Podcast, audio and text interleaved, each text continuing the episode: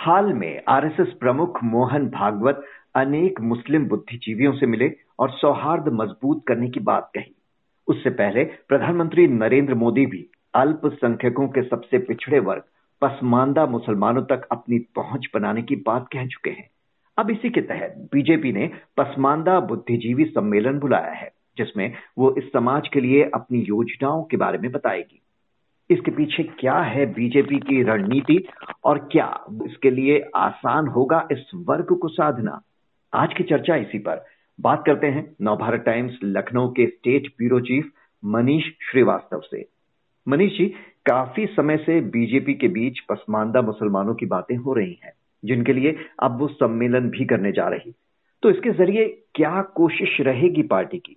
पिछड़ेपन और उपेक्षा के शिकार इस वर्ग के लिए बीजेपी के पास ऐसी क्या योजना है जिसे लेकर वो इनके बीच जा रही है?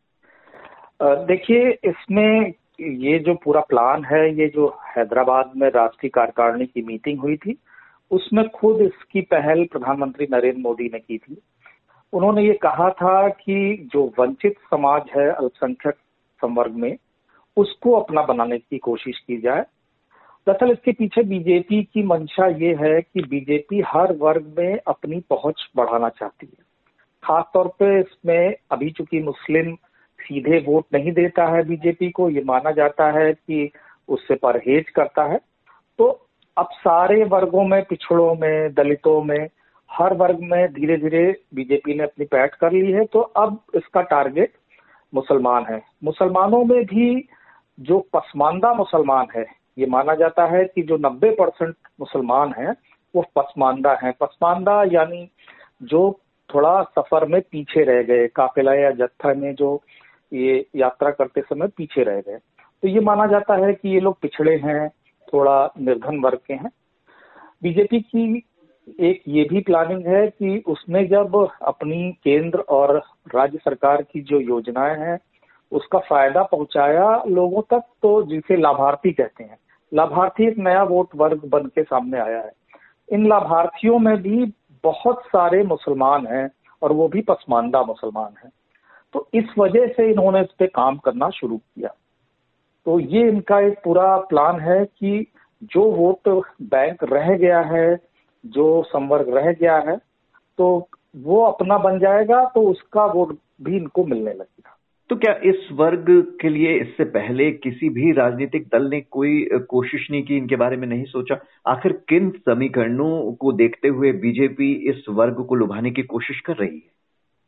देखिए स्पेसिफिकली पसमानदा को लेके तो बहुत सारे राजनीतिक दलों ने पहले कोशिश की है। हम्म। लेकिन बीजेपी से चूँकि थोड़ा सा परहेज करता आया है मुसलमान तो ये पूरा एक प्लान करके पूरी इस तरह से योजना बना के काम कर रहे हैं। जैसे आप देखें तो जब अभी योगी सरकार बनी दूसरी शपथ में उन्होंने पहले जो सरकार थी पिछली वाली योगी सरकार में उन्होंने शिया एक मुसलमान थे उनको राज्य मंत्री का दर्जा दिया था इस हम्म। बार जो है उन्होंने दानिश आज़ाद अंसारी को राज्य मंत्री बनाया तो ये इसी पसमानदा समाज से आते हैं। इसके अलावा जो उन्होंने राज्य अल्पसंख्यक आयोग का चेयरमैन बनाया, अशफाक सैफी, उर्दू एकेडमी के चेयरमैन बनाया, चौधरी कैफुल वरा और मदरसा बोर्ड के भी जो चेयरमैन है इफ्तार जावेद, ये सब पसमानदा मुसलमान हैं। तो धीरे धीरे उनके जो चेहरे हैं, उनको आगे कर रही है। क्योंकि मुसलमानों में भी नब्बे परसेंट इसी वर्ग के हैं, जो पिछड़े हैं या पसमानदा हैं। तो ये अगर इनके बीच पैट बैठ गई तो ज़्यादा से ज़्यादा वोट मिल सकेगा बीजेपी को। और चूँकि लाभार्थी योजनाओं का भी जो फ़ायदा है उसमें इन्हीं को मिलता आया है चाहे वो प्रधानमंत्री आवास हो राशन हो इन सब में आप देखेंगे तो इन्होंने अल्पसंख्यक मोर्चे के ज़रिए एक सर्वे भी कराया था। तो हम्म। ये पाया कि जो है ज़्यादा से ज़्यादा जो लाभ मिल रहा है।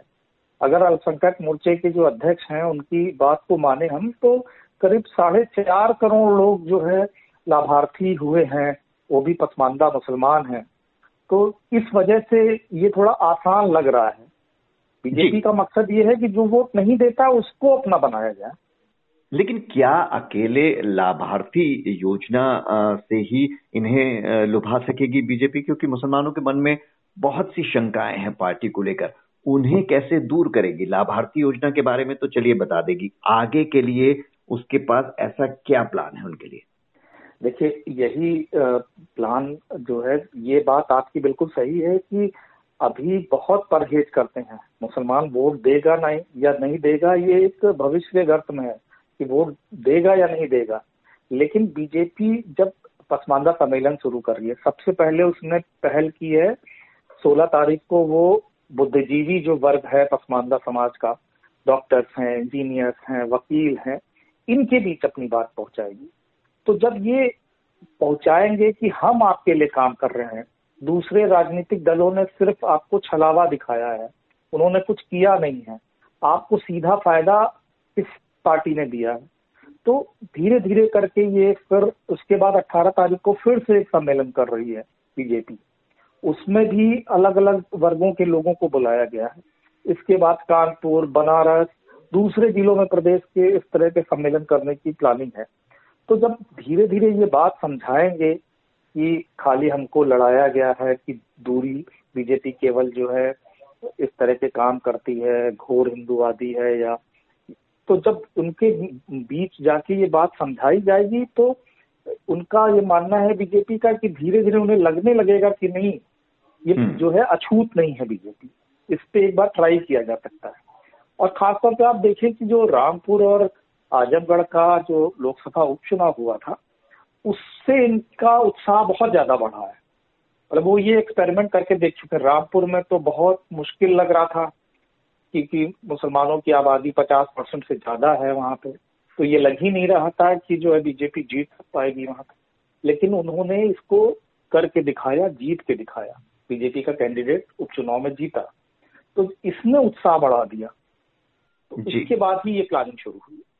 जी मतलब रामपुर और आजमगढ़ लोकसभा उपचुनाव में बीजेपी को बिना मुस्लिम वोटों के जीत मिलना मुश्किल था और शायद उसमें इस वर्ग का बहुत बड़ा हाथ था। तो ये तो हुई बीजेपी की बात।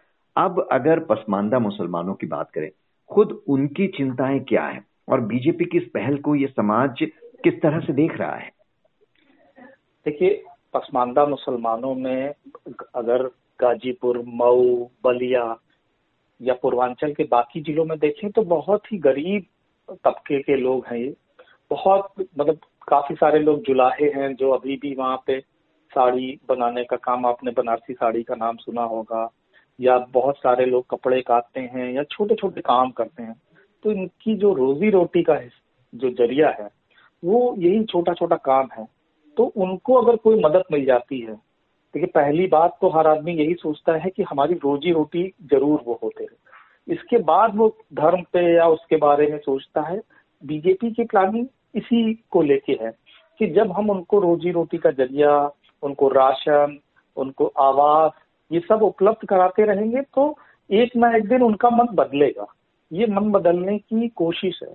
और लगातार जब ये कोशिश जारी रहती है तो ये बदले ही पसमानदा के लोगों से भी बात करें तो उनकी बहुत सारी मुश्किलें हैं। वो अभी बहुत सारे गंदे बस्तियों में रहते हैं। पक्के आवास नहीं है। पानी साफ़ नहीं मिलता है। शौचालय नहीं है या राशन नहीं मिलता है। बहुत सारे बच्चे भूखे होते हैं। तो पहली जो उनकी सोच यही होगी ना कि हमारा घर बन जाए, हम सफ़ाई से रहें हमारे लोग पढ़ने जाएँ, हमारे लोगों को रोज़गार मिले तो बीजेपी इसी पे काम कर रही है। कि अगर हम उनको ये दे देंगे तो हो सकता है उनका मन बदले। अभी वो भी श्योर नहीं है कि ये मन बदलेगा वोट में तब्दील होगा। लेकिन इस पे काम उन्होंने शुरू कर दिया। तो इस समाज के बुद्धिजीवी वर्ग से ही बात करेगी बीजेपी और वो अपनी बात आगे पहुंचाएँगे वंचित तबके तक या बीजेपी की एकदम कोर लेवल पर जाने की भी तैयारी है कि एक एक वंचित तक पहुँचे पार्टी? अभी जो पहला जो सम्मेलन हो रहा है ये अपनी तरह का बिल्कुल अलग सम्मेलन है। इसमें उन्होंने बुद्धिजीवी को बुलाया है। हम्म। फिर इसके बाद 18 तारीख को जब जो सम्मेलन हो रहा है विश्वेश्वरैया हॉल लखनऊ में वो जो सामान्य पसमानदा समाज है उसमें सभी लोगों को बुलाया है। इसके बाद इनकी आगे की प्लानिंग है कि हर बूथ पे कम से कम आइडेंटिफाई करके 100 लोगों को टारगेट किया जाए। जिनमें लाभार्थी हैं या जिनमें जो है गरीब लोग हैं, और उनको जब बार बार ये बात बताई जाएगी बुकलेट के ज़रिए, अपने भाषणों के ज़रिए, कि हाँ हम बुरे नहीं है उतने, हम इतने कट्टर नहीं हैं तो हो सकता है कि उनके मन में ये बात आए कि नहीं, देखो, हमको रोजी रोटी तो यही दे रहे हैं। और अभी जो विधानसभा चुनाव हुए थे, या अभी जो रामपुर और आजमगढ़ का लोकसभा उपचुनाव हुआ था तो इनके रिजल्ट्स में भी ये बीजेपी को कॉन्फिडेंस दिया है कि नहीं, कुछ ना कुछ मुसलमान हमें दे रहे हैं, हमारे साथ आ रहे हैं। और अगर हम अपनी, उस पर लगे रहेंगे, हम उनको समझाते रहेंगे तो हंड्रेड परसेंट लोग हमारे साथ आ जाए जी तो बीजेपी ने पसमानदा मुसलमानों को साधने की शुरुआत कर दी है। देखना होगा कि ये समाज इसे कैसे लेता है, और आने वाले समय में इसके क्या राजनीतिक नफे नुकसान देखने को मिलते हैं। बहुत बहुत शुक्रिया मनीष जी।